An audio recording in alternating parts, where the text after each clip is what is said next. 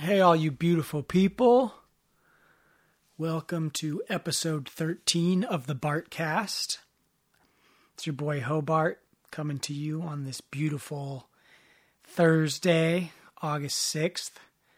Um, I've been kind of away for the last week or so. I went up uh, on a backpacking trip up in Desolation Wilderness with some homies, and uh, it was just amazing. I have not seen that many stars in forever. And, you know, the Milky Way was bright. There was tons of shooting stars and just a lot of good hanging and and really really needed came back feeling super refreshed and i'm actually taking off again next week with my family to go do some camping as well so uh, lots of outdoor time for the Hobart in, in this uh, summer, which is what summer's for. My guest today is an incredible human being. Um, if you ever wondered what goes into uh, creating your own business, I know last episode we kind of talked a little bit about you know that process of creating something um, and this is kind of along that thematic line. Um, today i have the lovely megan bell aka margins wine um, to talk about what it's like to start a winery from scratch and what it's like as a woman to break through into this industry that is so male dominated uh, with such a history of that sort of um, those sorts of barriers being put up, and she definitely gets real about what the struggles have been for her and what the joy has been, and just what it's like to run and found and operate uh, a small natural winery. And I know that this episode definitely got me thirsty for uh, glass of red. And so I would highly recommend for this episode, you know, while you're listening to this intro, if you have the means, go ahead and uh, fill yourself up a little glass, whether it's white or red. Uh, you know, choose your own pairing. And uh, this is definitely one that's meant to be enjoyed with uh, a glass um, of wine at your side.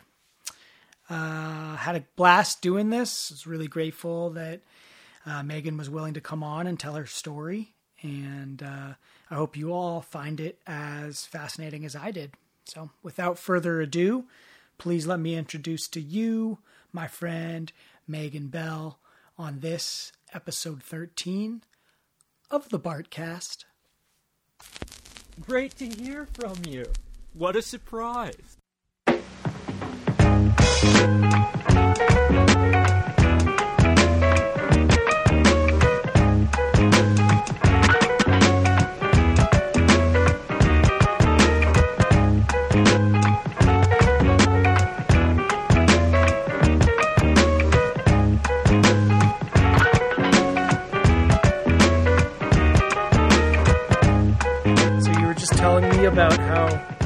You've got like mad swag in your breakfast game? oh yeah, just the same bowl of oatmeal every day since the beginning of quarantine. Same bowl. Now, now with your oatmeal, what's your strategy? Are you like a, are you a raisin girl? Do you go nuts, brown sugar, milk? What what what is a what does Megan Bell raisin or oatmeal look like? Uh, definitely a raisin girl. Raisins are a constant every day, and hundred percent no nuts. I I despise nuts in my food. But but that I guess that figures raisins because you're all about them grapes, huh? Oh, I haven't actually considered that before, but yes, exactly. That's awesome. Um, and how's how's your day going so far? What what have you been up to thus far? Um, it's a much better day than yesterday. Uh, yesterday I was hauling some tanks on my trailer and it was a disaster. Um, mm. Anyone that's hauled weight Before knows that there are just some days where everything goes really, really horribly and it's dangerous and it takes forever to go like five miles. And uh, yeah, yesterday was one of those days for me, but today I took the day off except for computer work. So I, I haven't left my house today and I read my book for a while in the hot tub and uh, now I'm drinking some wine and getting to talk to you. So today is uh, it's a new day, much better than Damn, hot tub and wine. I'm you're making me real jealous right now. I wish I uh, had a glass of red to sip on. I'm I got, I'm making do with black tea and honey. Oh, nice. Still still delicious. Just not the same. What uh, that's awesome. So, um, are you down in Santa Cruz? Yeah, I'm I'm in Santa Cruz and um yeah, yesterday I was hauling tanks because I'm actually in the middle of a really exciting time for my company, which is um, the, I'm in the middle of the process of permitting my own winery space, um, which is really close, I think, to being finished at least. Uh, but we will see. Um, it's a it's a stressful situation because permitting spaces to make alcohol is a lot more challenging than just like opening up a non-alcohol related business in a storefront. You need a bunch of county permitting, and you have to worry about um, the process water, the wastewater, what you're going to do with that, and you have the whole state kind of watching you, which of course is good for environmental protections, but it's a lot of red tape. And uh, we're getting real close to harvest here at the end of July, and the space still is not approved yet. So it's it's Mm. making me a little uh, nervous. Little little bit of a leap of faith. It's the biggest leap of faith I've ever taken. I'm not totally sure what I'm gonna do if it doesn't work out, and um, I'm usually like a really thorough planner and not a leap taker. Mhm. So being in this position is a little foreign to me, but um, it really seemed like the right way to go in this circumstance. It was an opportunity that I couldn't pass up, and because of COVID, then the county was closed for almost two months, and, and that's actually why I'm so delayed right now. So it Mm. wasn't really my fault, but uh, I'm having to deal with the repercussions. Well, we'll all we'll all send you uh, much serendipity energy in the coming weeks in support of this uh, most worthy of wineries, uh, which is what we're going to get into today. I'm super excited to hear this story and uh, learn a bit about um, more about your wine company. And I guess I just want to start by telling the story of like kind of how we met and how we uh, how we bumped into each other recently, which was super sweet. Um, I remember meeting. Yeah, I believe you uh, you were part of like a a day camp with my my brother Chester and his wife Bree in Point Reyes, right? Yeah, it was actually a sleepaway camp, so a whole step above. Oh, well, there you go. Even more gangster than I thought. Um, yeah, but and you, were you? I forget. You were at their wedding too, right? No, I don't. I don't think I was. Okay. I don't. I can't remember if I knew them when they were married already or not. At this point, it's been so long ago. I think you did because they did the camp before the wedding. Okay. Um, but it's funny because not only me, but my I think my my family, my parents too, just injected you into that experience. Like I, I was telling my mom that I was having you on, and she had a memory from the wedding. So uh, whether or not you actually were there physically, your spirit was well represented. Um, I really hope I wasn't there because I don't remember, but I did have a major head injury two years ago. Oh, so, no. Like, if that's why I've forgotten, or if I've forgotten, that is why. Can you do you feel like sharing like the story of that and what that what was that was what was that about?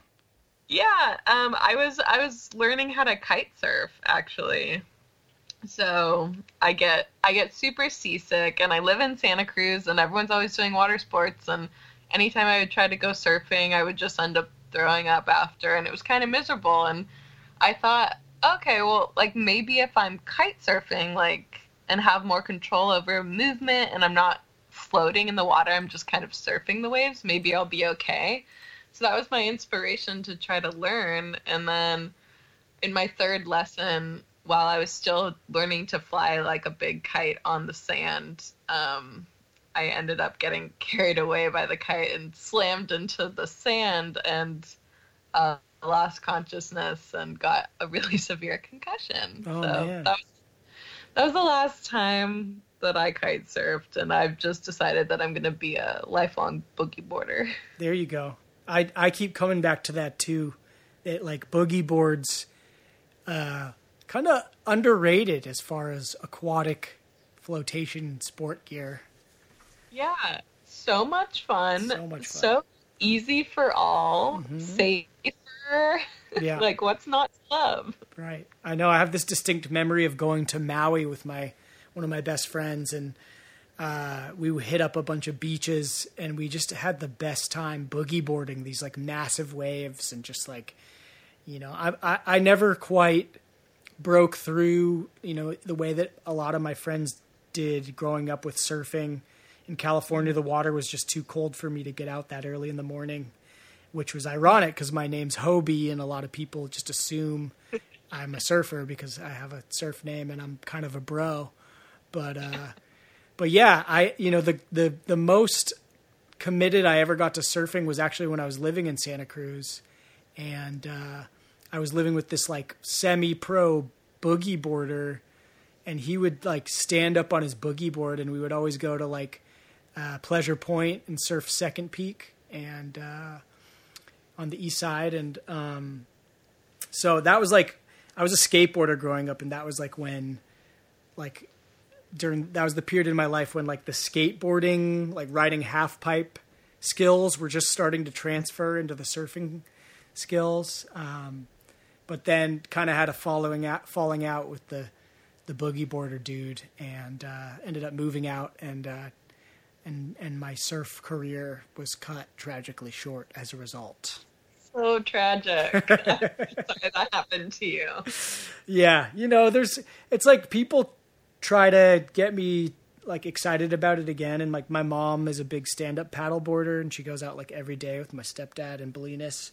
But uh I just have so many interests. It's like I don't know if I can juggle that extra ball. Like I love surfing when I go to Hawaii and it's warm out, and I'll I'll go from time to time, but like I never quite caught the itch in the way that um, a lot of my friends did. Yeah. Um, yeah. Well, that's cool. Well, I'm glad that your that your uh, head has allowed you to achieve such greatness, uh, despite the the kite surfing stuff. My my uncle's like in his 50s and he's a kite surfer, and it always looked like the most fun sport to me. But I've I've yet to try it. Yeah, I, I think I'd be interested in learning again, um, like on the Delta, where it's super, like you said, super warm and like it's windy, but it's not like gale force winds like on the coast north of Santa Cruz where I was learning, and it's freezing and it just Right. It feels dangerous. So yeah, maybe give that a try again one day. But for now, I'm gonna stick to wine. Wine and boogie board shredding. yeah. That's awesome. Yeah, so so yeah, we met each other when I was working in Point Reyes, and your family lived in Bolinas, and we were there all the time since it's on the weekend since it's nearby, and um, then we hadn't seen each other for like ten years. Right. Yeah, it was a solid, solid decade. Yeah, And- and then uh, we randomly a month ago ish ran into each other on the river in Arroyo Seco Yeah. when we were both staying with friends. I know. It was so funny. I, I remember I, you were in like a, a floaty, and I remember looking over and being like, she looks really familiar. And then I was like, I like, I couldn't remember your name, but I like knew your Instagram handle. and, Yeah. and we were like started talking, and uh, and then all of a sudden I was just like, "Margins wine." and uh, you're like Hobie, and I was like, "Damn it, she remembers my name." and then uh, maybe I took a stab at it. Maybe I guessed Megan. I forget, or maybe you told me. I'm happy to go by Margins Wine. Margins wine. Um, Yeah, it's a very serendipitous meeting. Totally, and yeah, and it was it was nice because, you know, it was, uh, me and I went up with me and my buddy Lesh, and we were just having this nice, peaceful weekend away from the bay, getting out in nature, and then to get some uh, just fresh faces, fresh energy uh, while we were eating our canned fish. It was a it was a good uh, bumping into each other vibe. Yeah, yeah. So I want to hear. Can you, uh, if you're ready to dive in, I want to hear the heroic tale of of your your company, and you know, I'm sure you've told it many times now, being this this founder. But can we start at the beginning and just take me through, like, how does uh, how does one go about in uh, in starting a winery? Where how did this idea manifest for you? Yeah, um, I have to say that before I start, if I had known what it was going to take to do this, I probably wouldn't have done it. So I don't want that to be uninspirational, but uh, I, I'm sure a lot of people that have started things feel that way. It's just, it's a lot more than you anticipate, um, especially for me because I started my company when I was 25. So, and not that I'm that much older than that now. Now I'm 30, but, um, you know, just being someone that founded something without a lot of life experience, I think definitely played into being kind of unaware of everything that uh, this would entail. But uh, nevertheless, I so I started this company with a Kickstarter Mm. um, about five years ago, and I wanted to make Chenin Blanc, which is a white wine grape that is native to the Loire Valley in France. And that is somewhere where I did a internship when I was learning how to make wine Okay. and I loved working there, not only because I got to drink so many different Chenin Blancs, which is a grape that I had never had before in America, Okay. but also because I, I loved the working culture and the people that I worked with. And um, by working culture, I, I mean like getting to relax a lot of the time, like getting two hour lunch period and like drinking while working and just like a generally chill vibe, which is the opposite of working in wine production in the United States Mm. and other like New World wine countries I've worked in, um, New Zealand. Okay. There's it's it's a working culture, you know, like go go go as fast as you can, like assembly line. Um, like we need to get this done. Everyone's kind of gruff and negative and miserable, Mm. and that was an aspect of wine production that almost made me quit working in wine production in, in my early 20s because like I, I didn't want to be around that type of work environment. And also i was almost always the only woman working. So Ah. i automatically got kind of blamed for whatever was going wrong or slowly or whatever. And, and you know most of the time no one says this directly but it's just another type of like microaggression where you you can feel that everyone thinks it's your fault and Mm. that that Doesn't tends to fall on, on the women in in these production related industries that don't have a lot of women working in them historically so yeah it sucked it Mm. sucked at the beginning and um that lasted really Can I ask you real quick? I'm just I had a Yeah. question come up for me, which was just to, take to just to pause and go back real quick. How did you find yourself working in France in the first place? Like, what did what what uh prompted you to go learn how to make wine in France? So I studied wine chemistry and grape growing in college. So last time I saw you, or the second to last time, when I was still working at that camp that I love, winery summer camp during the summers, I was already studying wine at that time. Where, where did you go to school? I went to Davis, and I wasn't um, necessarily interested in wine, but I was interested in having a career that was outside. Nice. So that was why I decided to do winemaking because I was under the impression at that time that that would be more financially lucrative than just um, teaching backpacking trips. But uh, I was I was wrong. it turns out um, could have just kept teaching backpacking trips, but um, so yeah, far, I, believe in you. I believe in the lu- lucrative lucrativity, the lucrativeness of your uh, of your endeavor. Thank you.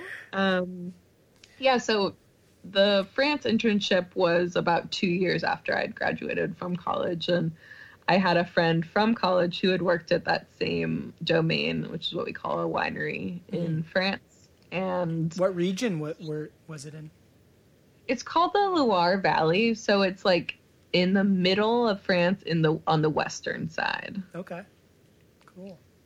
and it's a it's a very cold and rainy area, especially during the fall when I was there. So it was always a bit uh, miserable weather-wise, but it's okay. Like we got paid in wine, and that was more than enough to like make up for all of that. yeah. Um, And what Yeah, what so were you was- engaged in? Like, what was your role when you when you went out there? So at that internship, I was mostly picking grapes, like working vineyard crew. Mhm. Um, and then I was like cleaning the press, which is the machine we use to separate the grape skins from the actual juice that comes out of the grape. And um, loading the press and monitoring the press. These are all really typical duties of a um, a winemaking intern, that someone who's like still learning. Uh, recording the sugar levels and the temperatures of the fermentations every day. That helps us determine whether or not the fermentation is progressing as expected. Um, so yeah, it re- really the same. You make wine the same way all over the world if if you're in a small winery because and, and this is the realm of wine production that I've chosen to work in. So we don't use a lot of technology. We don't um, modify with the hundred plus different additives that you're allowed to put in wine without putting it on the label. We don't use any of those um, in this type of wine production. So it really is just uh, the process of picking the grapes and then fermenting them. That's really all there is to it. Okay. And then it becomes wine over time. Gotcha. Does do you? Uh, um, this is probably a silly question, but um, you know, having brewed beer in the past, um, even when I was living in Santa Cruz, does does the type of yeast that you add um, affect the type of wine that you get in the way that you know different different beers have different yeasts? Yeah, that's a that's a great question. Um, yes, it definitely does. However, the type of wine that I make, which is on the natural wine spectrum, uh, we don't actually add any commercial yeast. We we only use the yeast that occurs naturally on the grape skins and on the various winery equipment. So Cool. So you're like the sourdough of wine. yeah. yeah. Yeah, so so natural wine, which is the sector of the wine industry that I work in, is um, wine made from organic grapes with nothing added and nothing taken away. So not filtered, not fined, which is a process of removing proteins that make the wine cloudy. Um, and then also no yeast or nutrients or uh, color or tannins or tartaric acid, all things that you can add to wine. Um, we don't do any of them. The only thing we might do is add a little bit of sulfur dioxide, aka sulfites, Okay. during that process. But other than that, our goal is to make the wine that's like the most representative of the, not only the vineyard but also of like the winemaking process. Mm. That's something that's really important to me is to have the wine kind of taste like juice because it is juice. It's just juice that's been fermented. Yeah. So it has like a much fresher quality to it than say a wine that you buy at the grocery store something that has been mass produced in a factory with all kinds of additives. Right on. That sounds delicious.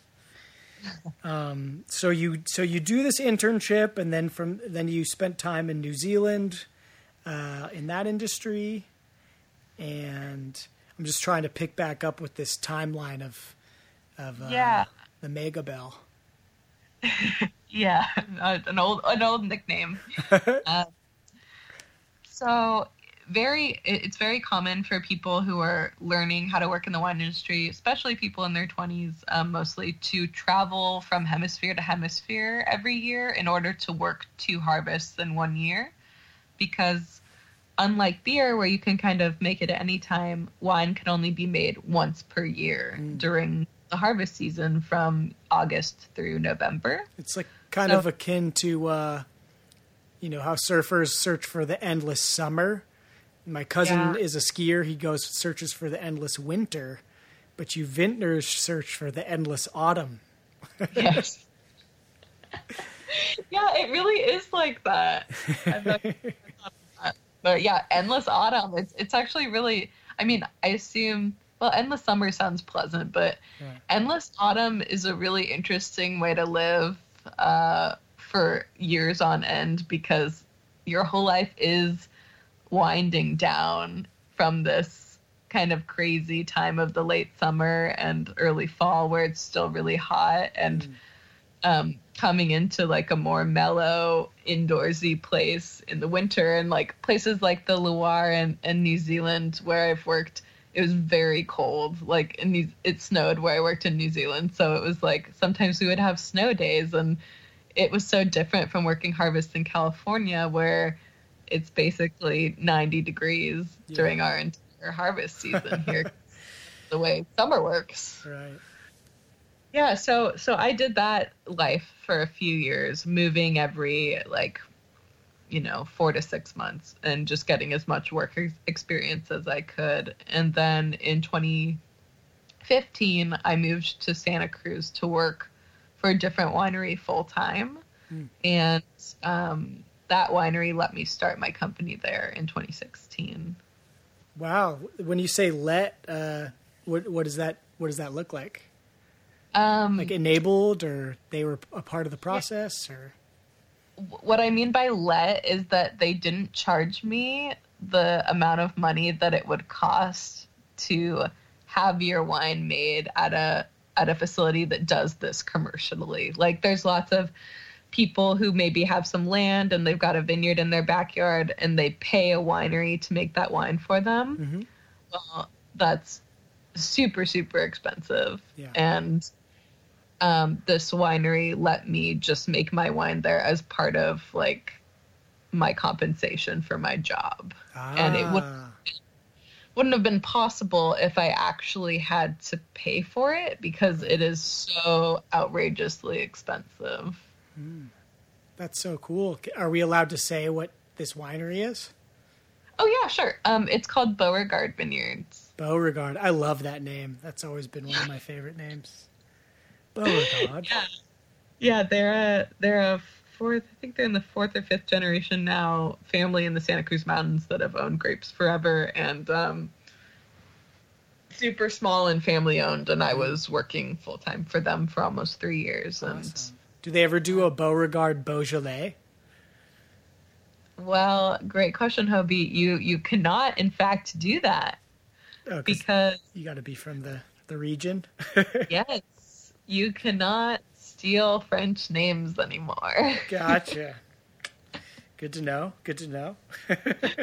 But um, the grape in Beaujolais is called Gamay, and they could, if they wanted to, they could definitely do a Beauregard Gamay. Okay, nice. Um, cool. So you've been working with with this this winery for like three years, and uh, what uh, can you take me to like that moment that you decided? Like, did you already have this as a goal to start your own winery throughout this whole time, or was there like a moment where something clicked and you're like, "All right, I'm going to do this"? Um, it was something that I kind of figured out that I wanted to do when I was still in France, um, because I was so inspired by the the feeling of being at work there, and mm. and that's something that I've really carried through margins even now in year five is like I don't want it to be just a job.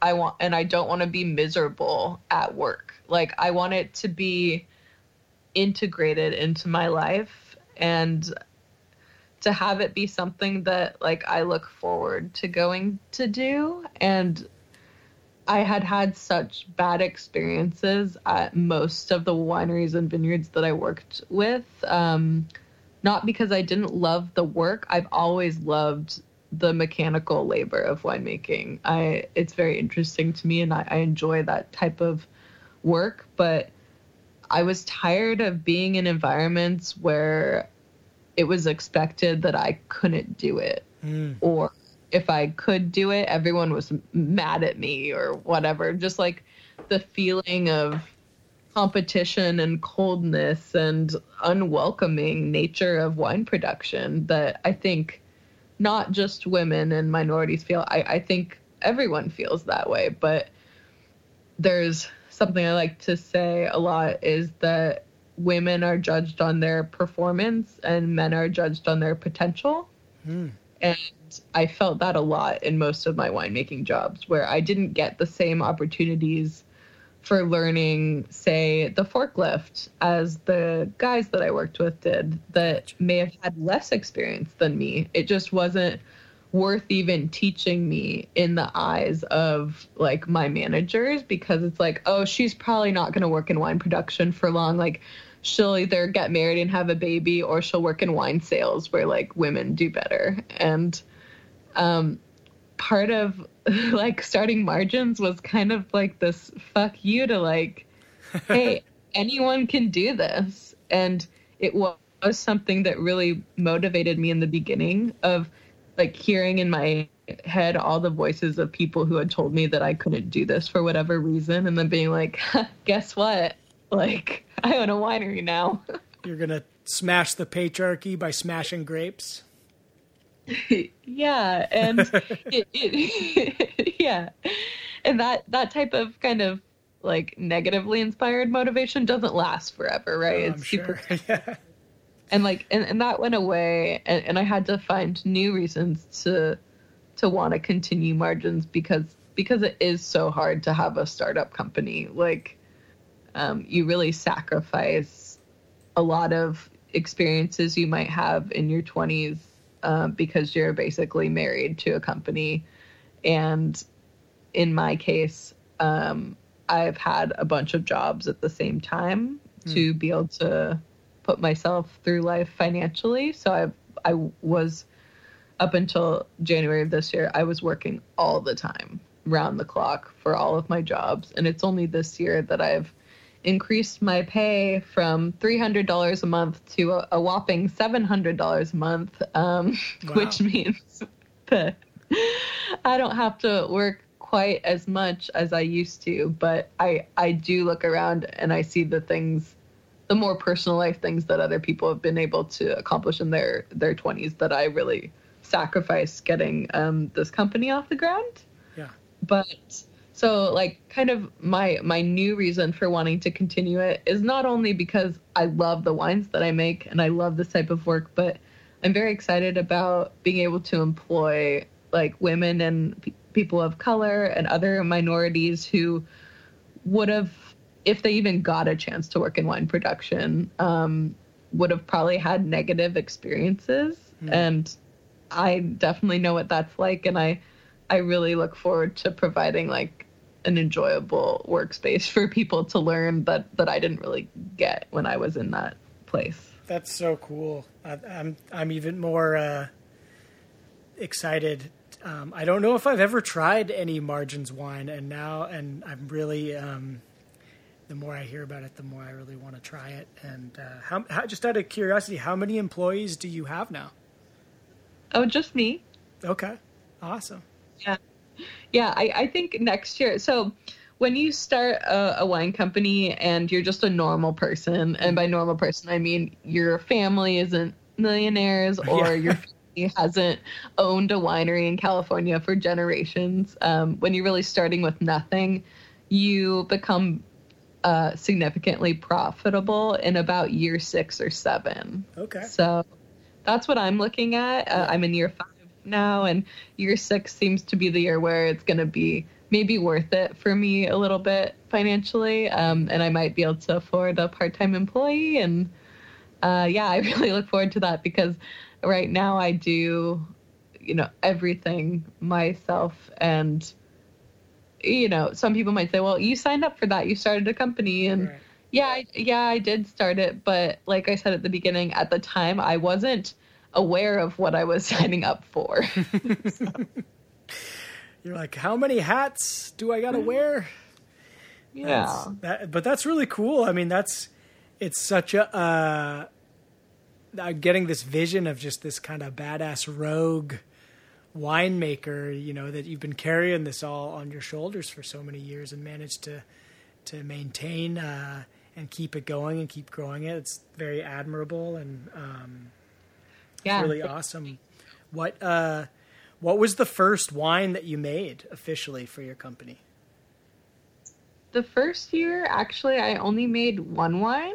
Mm-hmm. It, I made eight barrels of one wine, which was a Chenin Blanc because I was inspired by my time in France. And the grapes were from Clarksburg, which is about 10 miles south of Sacramento on the Sacramento River.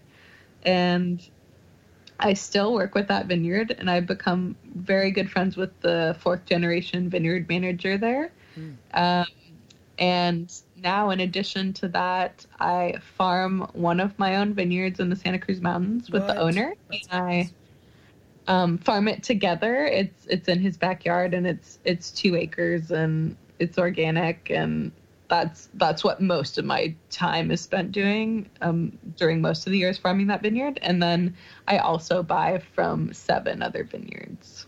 Wow. Um, the is it harder to make white wine than red wine or vice versa? Um, no, I would say it's the same. Okay. What what uh now I've heard a number of different you know uh, hearsays about the difference between the two varietals from like it's you know the the grapes being like uh, green versus red or that you just take the skins off for white. It, uh, could you clarify that for me a little bit? I'm just i still don't have a great concrete understanding of, of the difference between the two. Yeah, definitely. And and this is something that I remember feeling at the beginning of learning about wine was that it seemed so absurdly complicated. Like you could never really know. It was just like shrouded in fog. and, and, what I've learned as I've worked in the industry and um, just drank more wines and and everything, talked to more people is wine is really really simple, but the marketing of wine has historically been very exclusive and purposefully so in order to make people feel excluded. And mm. part of people feeling excluded is feeling like it's something that they can never learn.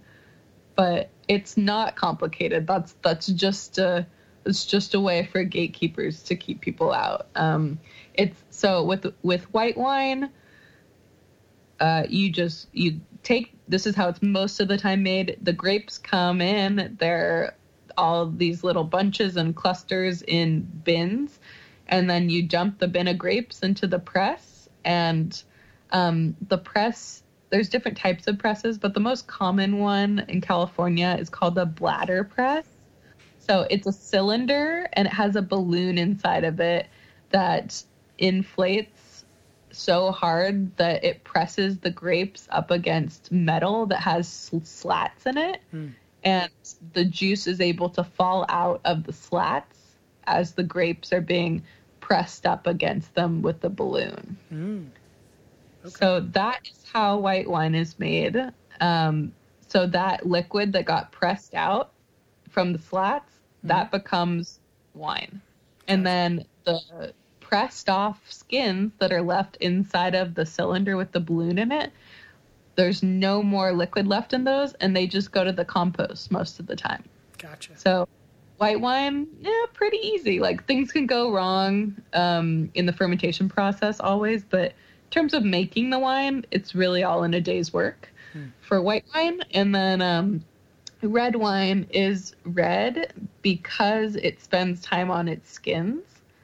So if it didn't spend time on the skins where all the color is, it wouldn't be red. It would be rosé.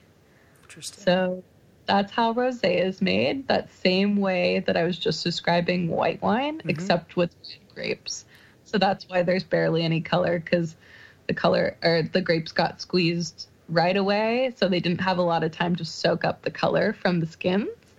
Um, and then with red wine, it we usually leave it on it its skins to ferment for like between four days and two weeks, and that is the time when the wine actually becomes red because it's soaking in with all the skins that have the color in them. Man, that's such a great explanation. Thank you. I like you've made that really easy to understand. Demystified. demystified yeah yeah one of my main goals like let's just call a spade a spade like wine is wine is pretty simple and yeah there's a lot of regions and there's a lot to learn but it's the same as as anything else and anything can be learned by anybody you know That's awesome. Um, how many varietals do you guys now produce? um yeah Or I should, great. by you guys, I mean you. Yeah, yeah, just just me so far. Sometimes at wine fairs, when people say that, I will correct to them, but uh, I usually just wear a name tag that says, "Hello, my name is Megan, sole owner, sole employee," and that gets the point across. nice. I am margins. yeah. Um, I'm trying to think. I think last year I made 12 different wines, and some of those are the same grapes done different ways. So I would say I probably work with 10 different grape varietals. And um, so my my mission with with Margins, my company, is to focus on lesser known vineyards and varietals that are quote unquote on the margins. So that's how I figure out what varietals I'm going to use. Um, I try not to use a lot of grapes that most people have heard of before. I want to help people learn about new different types of wine in an accessible way. And if they are varietals that people have heard of before, they're from regions that people haven't heard of, like Clarksburg. Cool. That's awesome. And uh, do these? So, the um, how like how wide does your sourcing range? Like, what's where do you do? You, is it all? Do you try to go local? Is it from all over the world? Is it California? Um, yeah, being on the Central Coast in Santa Cruz has definitely influenced um, the regions that I'm working with. the The closest vineyard I work with is in the Santa Cruz Mountains. Um, I work with three, two different vineyards in the Santa Cruz Mountains, and then a vineyard in the foothills of the Santa Cruz Mountains, and then um, a little bit in Carmel Valley, uh, a little farther south, and then a little bit in Arroyo Seco in Monterey County. Um, and then the farthest vineyards I work with are in the Central Valley, uh, near Sacramento and Clarksburg, and then in Contra Costa County, right by Brentwood. And in the in the event that I end up going that far away, which, which is around four hours from Santa Cruz for Clarksburg, it's because I'm looking for a certain varietal that we don't grow on the Central Coast. Gotcha. That's so cool that so much of it is like within like an hour of where you make it. Yeah, I'm I mean right now that's that's the ideal situation, but in some ways and I'm sure many people in different manufacturing fields feel this way uh, like it almost makes you feel trapped because you're like, "Oh man, like all the vineyards I work with are are in this area. And for me it's like Santa Cruz is so expensive. And even if margins ends up being successful it's very unlikely that i'm ever going to be able to afford like a long term life or land in this area. So you you know, in the back of my head I'm like, no, maybe I'll go someplace cheaper at some point like the foothills or something, which makes amazing wines and the land is affordable.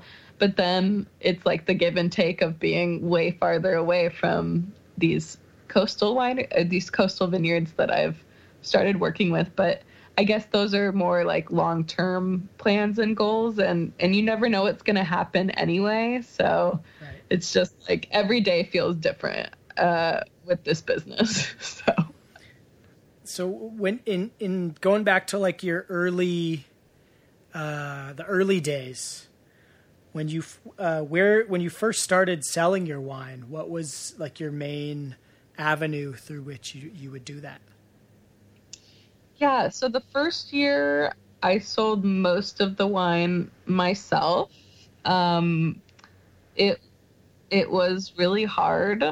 Um, most so the way wine sales works is different wineries have a distributor usually that represents them and that distributor has sales reps and the sales reps will go into bars and restaurants and wine shops and grocery stores and they will show the wines to the buyer at each of those locations and that is what the buyers expect. And then coming in as me the young woman who made this wine um, it really just disrupted the process and buyers did not appreciate it in most cases. I got a lot of like why are you here selling this? Why don't you have a distributor? Like i don't want to talk to you about this i want to talk to a representative. And i would always say like but i made it like you should be so happy that you get Right. to talk to me about it. Yeah. but you know at, at the beginning when no one knows who you are and and in my case like i didn't have a, a famous person in the wine industry like vouching for me. Mm. If i did and if i had had those connections i think things have would have been a lot less difficult for me. And a lot of young people that start their wine brands have a connection like that where they have an in in some way. And when they start they already know that they're going to be successful because they're connected to whatever well-known person. And um i didn't even know that people really had connections like that when i started. Like i said i, I don't know if i would have done this if i was totally aware of what i was getting into because it is so much harder to just be solo and have no one vouching for you. And like maybe there were people that would have been willing to vouch for me but i i'm a usually a pretty shy person and like i would never ask someone to do that. And i didn't have anyone offering. So i was kind of on my own there. And um, it was about a year of selling my own wine before I found a distributor that I thought would be a really good fit for my wines. And her name is, her company and name is Amy Atwood um, in California. And I sent her a couple samples and then she ended up buying the remainder of the inventory of that first wine. And uh, we've been working together for uh, three years now. And that was that was my first like sales experience in California and now margins is in I think 10 different states What? and That's awesome. adding more every year. That's that's so cool to hear. Um, so, would- so w- would you ever do like uh, like farmers markets or, um, you know, uh, like wine groups? You know how like some people do. I know like uh, my buddy who when he started Shanty Shack in Santa Cruz. Shout out Nathan Zant. Um, they would do like these like almost like. Uh, CSA boxes with beer where you could like sign up for the beer club and get like deliveries every month. Um, did you ever do any any sort of programs like that or like booths at a at a farmers market or was it mostly just going face to face with these uh, with businesses and restaurants stuff like that? Um, well, I'm so glad to hear that that worked out for them. So I I don't know the legal uh, rules for beer because they're under a different type of alcohol license, but the alcohol uh, licensing for wine is extremely complicated and you actually cannot do like a CSA with wine unless you have a specific type of alcohol permit that I actually don't have. Mm. Um, or I will have it by the end of this year, but I didn't have it when I was first getting started. So those things weren't like an option for me. And what I've what I've done that's kind of in the realm of what you're talking about is I do a lot of traveling in a typical year during the spring and the fall. I attend uh, typically at least uh, eight wine fairs a year in different cities, and um, these are are wine fairs for natural wines where people buy a ticket and there's like between 20 and 100 different winemakers there behind the table pouring their wines and people go around to every table and of course they're spitting um, Yeah. and you get to actually hear about the wines from the people that made it and that occurs in like basically every major city in the us That's so cool. so that that has been really good for getting the word out there. And then of course there's no substitute for just being uh, visibility and being on a shelf. So the more that i got distribution in different states and people caught on organically by seeing the wines the better things have gone for me. It just it it takes a really long time you know for if you don't have a marketing budget for things like this to just happen uh, organically, but they finally are. You know, it's been five years and things are starting to gain momentum of their own, and I'm getting to hang back a little more in, in that department, which is really nice. That's so cool. Um, yeah. Did did you uh, in adi- you know that in addition to finding the uh, the distributor, were there any like early uh, you know partnerships with restaurants or other other businesses that uh, that were like notable or that that like you felt like were important to your momentum as you as you grew in those those first couple years? Yeah, definitely. Um, Soif in Santa Cruz uh, was the first wine shop to carry margins. Um, they've always been a huge supporter of me.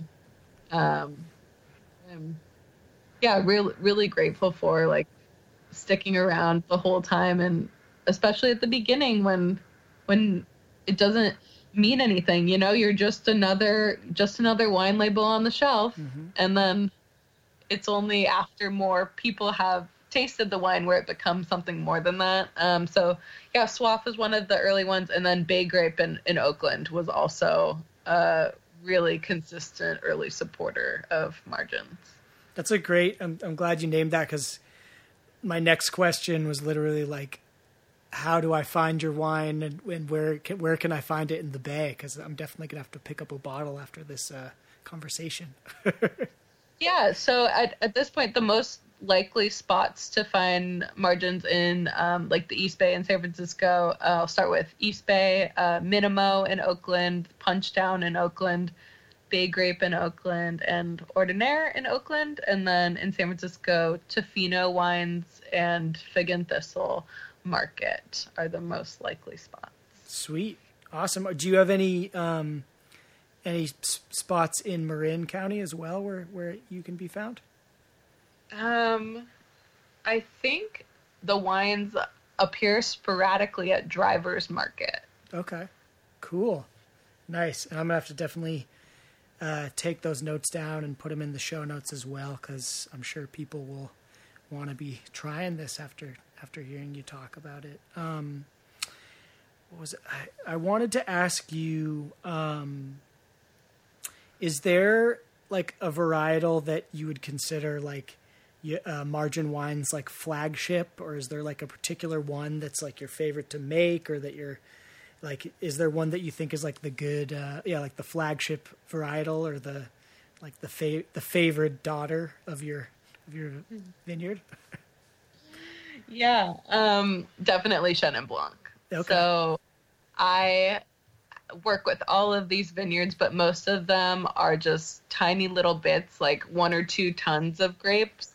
Whereas from Clarksburg, I'm getting between this year eight tons, and in the future maybe even double that. So I'm I'm trying to have the wine that Margins is known for be the Clarksburg Chenin Blanc, not only because it was my first wine that I made, and it's a really special partnership that I have with the vineyard manager there. But um, I love Chenin Blanc, and I want more people to get to experience Chenin from California that's done in, in this style. How would you describe the um, the wine itself, like the flavor and the bouquet and all that? Um, so Clark's or Chenin Blanc in general is an acidic white wine. So it when you're tasting wine, there's really, I mean, there's lots of uh, things that you can say that you smell or taste, right? Mhm. But the main mouthfeel things are like tannin and acid. So acidic is when your mouth waters, like you were eating like a sour candy, Mhm. and tannin is when your mouth dries up, like you bit into like the pit of a peach or something super bitter. Mm. So that's um, tannin is normally associated with uh, red wines, but acid can be in both. And I love acidic white wines. And Clarksburg is a great spot to grow Chenin because even though it's really warm there during the day, it does cool down quite a bit at night because there's a breeze coming off of the delta with all the water right there. And cool temperatures help grapes retain their acidity. So I would say the Chenin Blanc from Clarksburg is an acidic white, and it has a lot of citrus notes, um, like lemon, uh, and then white flower as well, and sometimes like a, a confectionery, like baking baker's sugar type of smell to it. Nice. And what? So so perfect for your social distanced summertime picnics by the lake or by the river or at the beach. Um, what do you like to pair Yeah. it with when you have it? Um, I probably my favorite pairing I've had with it is um, chicken with uh like lemon, lemon chicken, Mm-hmm. um, with some Clarksburg Chenin is just so good. That's, and that's the choice. um, really you know and the thing about acidic white wines is that they're they can be paired with almost any food. They're a really versatile pairing. Obviously you're not going to do like a steak with it. Um, but most other meats and like you can drink acidic white wine with salad and you don't really want to drink red wine with salad as much because it it makes both of those things not taste as good. And really the goal with pairing wine and food is to bring out the good taste in, in the wine and the food. Um, so Chenin's really versatile for that. That's awesome. I'm I'm a big salad guy, so I think I might have to uh, to try that pairing, and I'll let you know how it goes. yeah So now I'd I'd with your permission, I'd love to like pivot a little bit in our conversation and uh, just talk about the vision for this winery that you're that you're uh, in the process of, of building and creating. Yeah. Um so I would say we're like 80% of the way there, which is a little stressful because it's July 23rd and theoretically I'll have grapes on August 10th. So I'm really running out of time here, but um most of our permitting is through and I say our because I'm actually going in on the space with a business partner who also has his own winery. We're totally separate wineries.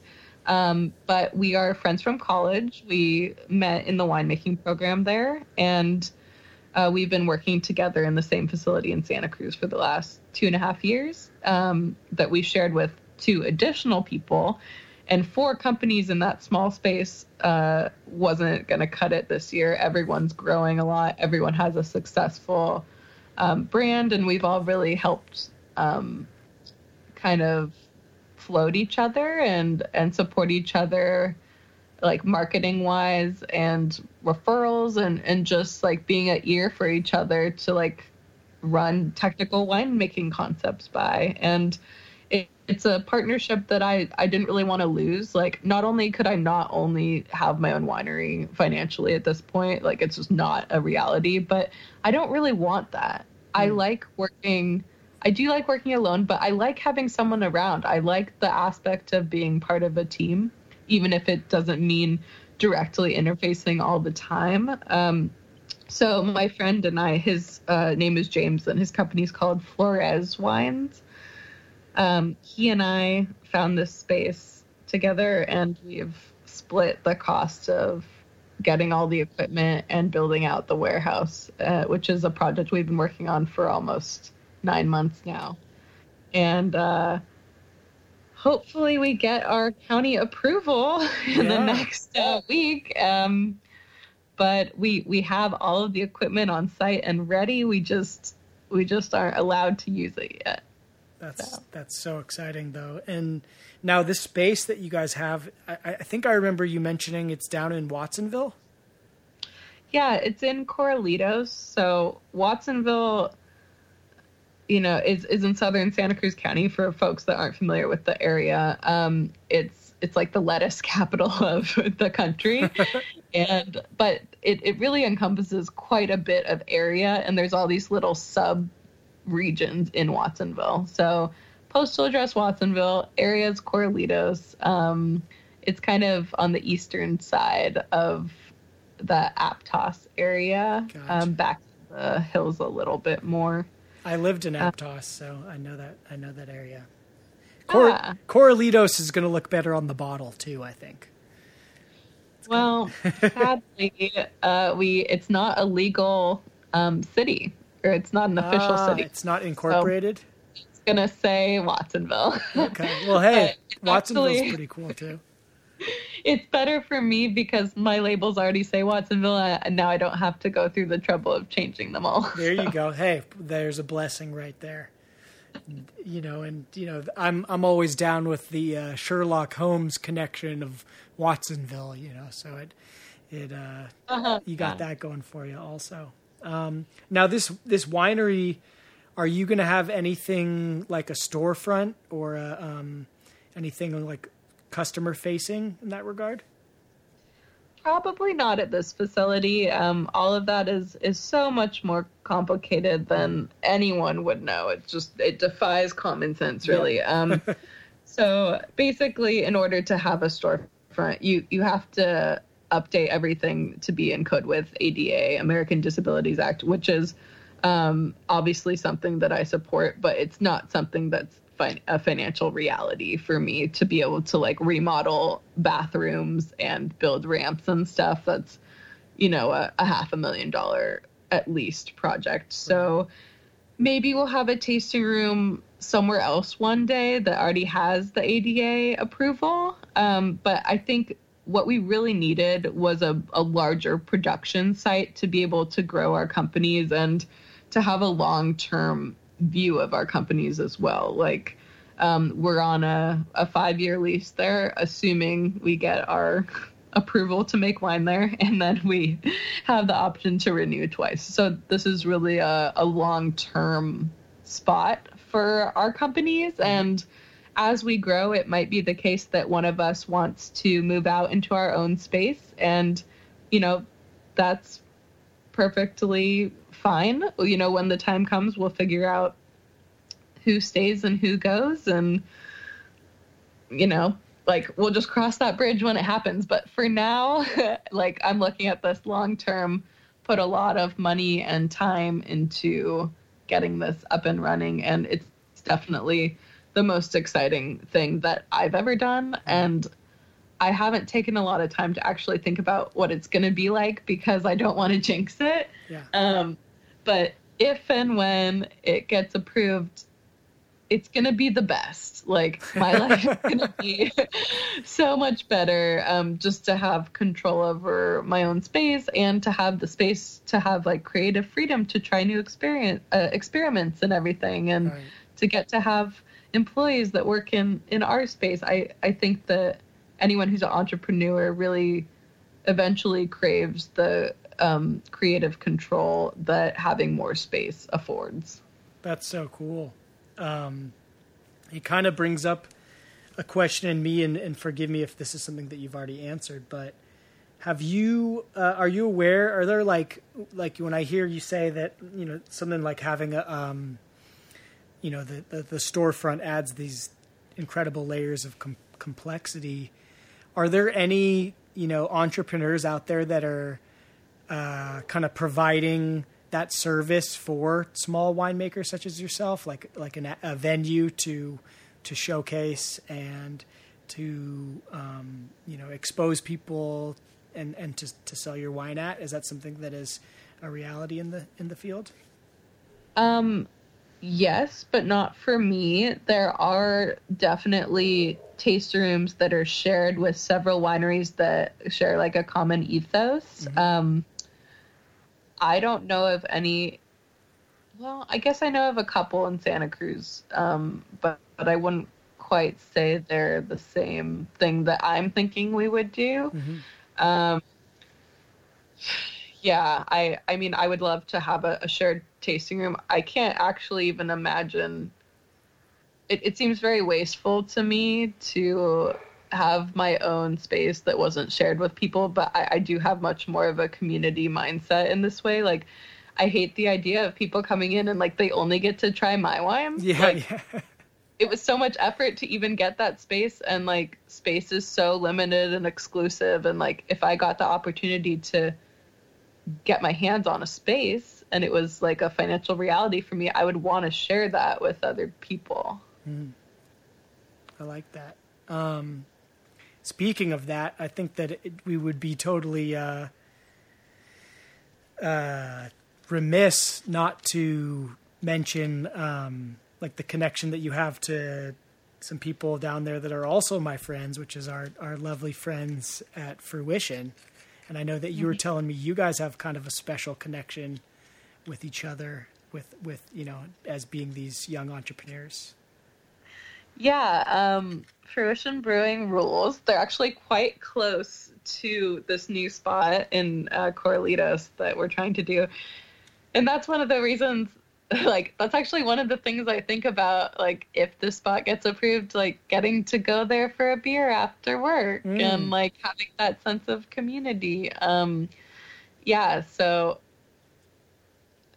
exactly. A- amazing story of young people who also kind of built something out of nothing and making incredible beers. And we are going to do some collaboration we've done some collaborations in the past and we're going to do more this year where they take some of my grapes that i've already pressed off um, meaning the juice is already gone but mm-hmm. the skins are still there and the skins still retain a lot of flavor. And then they combine that into various beers that's awesome yeah they're Tootie and, and David are like so uh, adept at making sours. They make some of my favorite sours that I've ever had.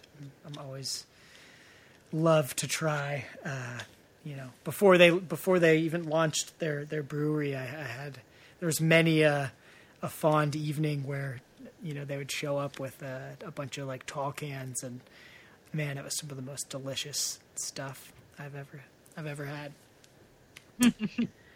yeah, so good. Um, can you talk a little bit about uh, like do you use do you age your wine in, in like barrels or what's that process look like? Um, so at this point, yes, I age most of all of my wine in barrels. Just a couple of wines are in stainless steel barrels instead of oak uh, mm-hmm. barrels, but I use really really old barrels that I hope is not imparting a flavor on the wine. Um, I don't like the taste of oak in wine. Mm. A lot of uh, American palates do because it imparts a sort of perceived sweetness, even though it's not actually sugar. Um, but it tends to cover up a lot of the fla- this juiciness flavor that I was talking about at the beginning, um, which is the flavor that I really like, like a nice fresh flavor. Um, so my barrels are mostly older than 10 years and they're really just a storage vessel more than anything. Okay. Um, yeah, I was curious about how that that that comes into play with, you know, you hear people talking about the wood and the, you know, how how that affects the the taste or like it's a some sort of a feature, but um, Yeah. And and in many people who make wine will disagree with this, but I have always seen that type of talk as a type of uh, gatekeeping mm. because it's just another thing to learn where you can't possibly learn everything. So for me, it's just like, you know what? Oak tastes like oak. Some of them might taste a little different, but like the average person is not going to be able to perceive that. And honestly, the average person doesn't care. Yeah. So, um, and that works in my favor because like a brand new barrel that imparts a lot of oak flavor into the wine is around twelve hundred dollars, and I buy my used barrels for around fifty dollars. Yeah. That's worth it in itself. Um, Yeah. So I got a I got a, a a question for you. When you are going like when you go to the store and you're looking to try like a new wine, what uh what sort of things do you look for when you're choosing when you're choosing a, a you know a new bottle to try? Um, so I now, even still after working in wine for 10 years and owning a wine company, I ask the staff, which is something that everyone should do and no one should be afraid or embarrassed to do it. Hmm. Um, number one, you shouldn't buy your wine at the grocery store. You Okay. should buy your wine at a wine shop. Okay. Um, grocery stores almost almost their entire uh, production on the shelves is owned by three conglomerate wine companies in the country that they are the same company with a whole bunch of different labels and sometimes they're even the exact same wine with different labels Hmm. uh, which is totally legal and those are factory wines made in bulk. Like if you're buying organic produce and shopping at the farmers market you should not be buying wine from the grocery store. There's a there's a lot of bad shit in there. Um, so go to a wine shop. Doesn't mean the wine has to be more expensive. There is plenty of affordable options but they're going to be much more thoughtful options. And just tell the staff like a, a couple of wines that you like or if you're not sure maybe you start with something as simple as i prefer red wine. Um, and then they'll guide you in a in a direction. And um, that's yeah that's still how i buy most of my wines. That's I'm really glad that uh, that you just shared that with us because I, I had no idea. And uh, it is it can be kind of daunting when you go in and because I that's usually what I'll do too if if I'm uh, if I'm shopping I'll ask whether I'm at Berkeley Bowl or or wherever I am I'll like ask the employee who's stocking like well what do you like?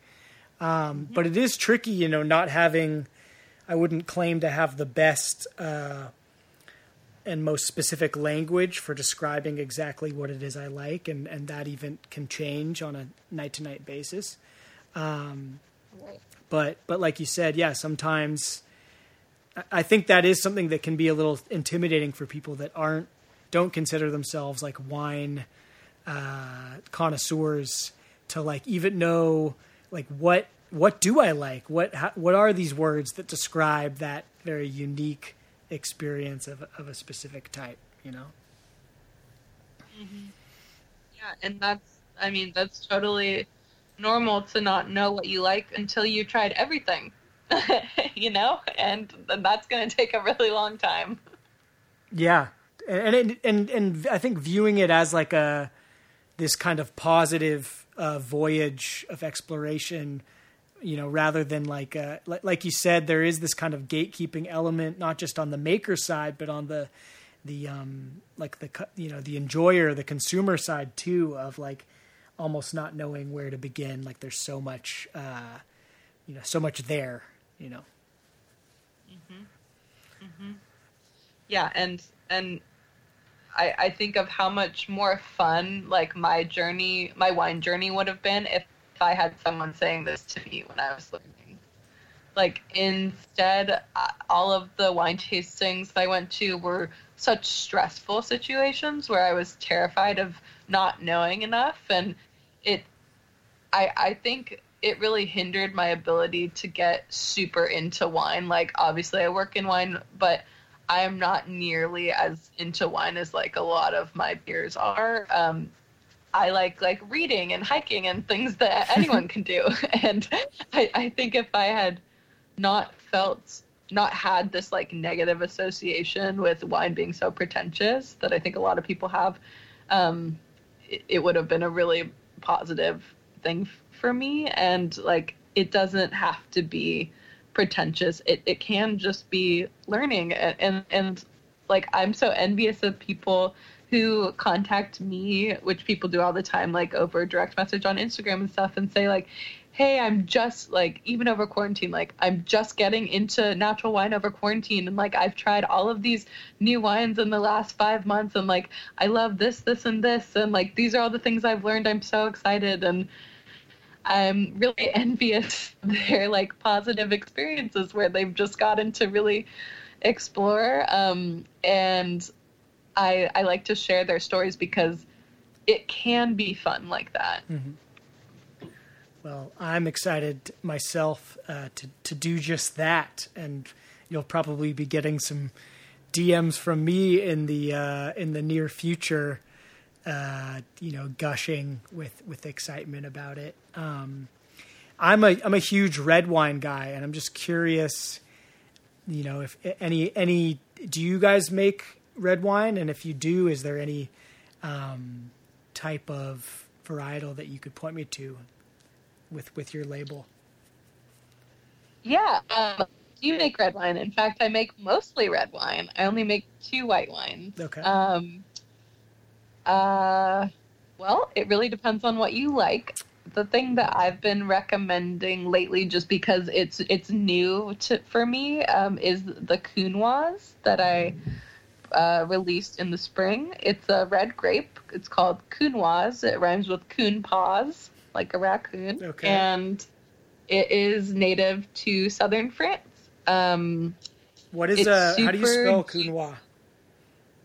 uh, C O U N O I S E. Nice. and um, I, I feel like Counoise is good for people who like really light reds and good for people who like really heavy reds because it has a lot of pigment and color, but it's nice and juicy also. Mm. Okay. What's the? How would you describe like the the flavor of it? Um, I think in in the notes that I wrote, I said I don't know if you've ever had this dessert. It's where you have like really ripe strawberries and you put like balsamic and pepper on them. Mm. I've It's- never had that. Sound good. It's so good, um, and that that is like the medley of uh, aromatic notes that I get with with the Counoise. At least the one that I made. Um, it has that like really nice um, fresh berry character, and then it has some underlying more complex notes of like black pepper and just a slight tinge of balsamic. Certainly not like a vinegar character, but uh, just like a little a little interesting um little note of that Does it make your tongue prickle? You know, like some some wines kind of kind of like prickle on your tongue a little bit. um it's not sparkling so it doesn't prickle in that way but i would say it prickles in the way of acidity Okay. definitely Do you know? I've had this experience sometimes with wine where, um, it almost takes like a glass to like season my tongue, and like the first glass might be a little, uh, you know, I, I I might not even love it at first, but by the second glass, it's like it feels like my tongue has like been awakened, and I can enjoy like a complexity of flavor that I just wasn't getting right away. Yeah, um, definitely. Um, and then that could also be that um, wine is changing all the time too, especially uh, natural wines or wines without a lot of um, things added to them and chemicals and preservatives. They uh, have various compounds that are getting um, oxidized, and I don't mean oxidized like turning brown, but just uh, basically wine is a for chemistry nerds is a constant oxidation reduction reaction going back and forth. And when the wine gets open all of a sudden it has access to oxygen which it hasn't had for the whole time that it's been in bottle. So all of a sudden a bunch of compounds change um, which takes a little bit. So maybe the first glass is one way but after the wine has had some time to be in the air, it could be totally different. That's why people use like decanters. Um, it, it's not just for like a pretty piece of crystal to pour wine out of. Mhm. It, actually um, helps uh, start this oxidation. Mm. Is that also like why uh, they have different shaped glasses for different kinds of wine? Like all these Yeah, different I wine mean- glasses. That does that matter? Yeah, yeah, sure. But like, who has that money to be buying a bunch of different wine glasses? Like, if you just buy like a nice lightish weight glass um, that's not too big of a bowl, Mhm. but not as narrow as a champagne flute, but more narrow than bowlish, um, you're going to be able to get good aromatics um, for almost any wine out of that. Like, Mhm. Are What- those like those types of glasses are, are fun and like they're special experiences, but often a wine glass that's nice can cost like thirty dollars a piece. That's like an affordable one, so it's just not a reality for most people, and Right. you don't have to have a special glass to to drink the wine. What what is the deal with those big bowl like? Because we have you know a, a motley collection of wine glasses at my house, um, as does any home with a long list of serial residents. But uh, we we do have uh, a couple of those like kind of big bowlish shaped glasses. Does that like? I've always wondered like what does that do? Uh, does that have some specific effect on on the drinking of the wine? Um, well, it depends on how bullish they are. If it, if it's like really a big like a goblet, then that's probably not great. Honestly, um, it's hard to swirl in that shape, and it's usually pretty heavy. But if it's like a tulip shape, Mhm. is what we call like a Pinot Noir glass, where it has a a pretty wide bowl and then it narrows um, as it goes up. That is a great glass for um, channeling the aromatics into this like specific space, which is which is what the purpose of all these different designs of wine glasses are. So it's holding the the the the gases that are released during the oxidization kind of in this like in the space between the liquid and the top of the glass. Is that the idea? Yeah, kind of like that. So, um, alcohol is volatile, which means it can come out of solution, uh, which, like, anyone knows who's had a mixed drink, like, you can really smell that alcohol. It burns your nostrils a little bit. So, with wine, um, even if it's low in alcohol, when you swirl the wine, you a bunch of those compounds, uh, aromatic compounds, are able to get lifted on the volatility of the alcohol and that's why you swirl and then so those aromatic compounds lift up and they get caught in that space and then you're able to like take a nice big sniff of them Mm. Awesome. That's great. Well, hey, um, I am getting pretty thirsty. I might have to go grab a glass of wine now after this conversation. Um, are there any like upcoming uh, things you'd like people to be aware of on the horizon? You know, other than this monumental uh, winery change, but any news from from margins that we should be on the lookout for? Um, so i release wine twice a year once in the spring and the fall and my fall release is going to come out at the beginning of september and people can find out about that by signing up for the mailing list at marginswine.com and clicking the mailing list tab Sweet. Now, does that mean, like, if I wanted to go out today, do you have? Is there wine margins wine on the shelf right now? Yes, there Okay. is. So in some places, however, it got released in March, and that was a long time ago, and people have been drinking a lot uh, Yeah. during quarantine. Yeah. So, um, it's it's easier to find when it's just been released, but it's certainly out there. Nice. Um, cool. And and how can uh, how can people find you and get into? What, what's a great way for them to interact uh, with your company and, and with you? Um, the best way is probably on Instagram at um, at Margins Wine. Okay.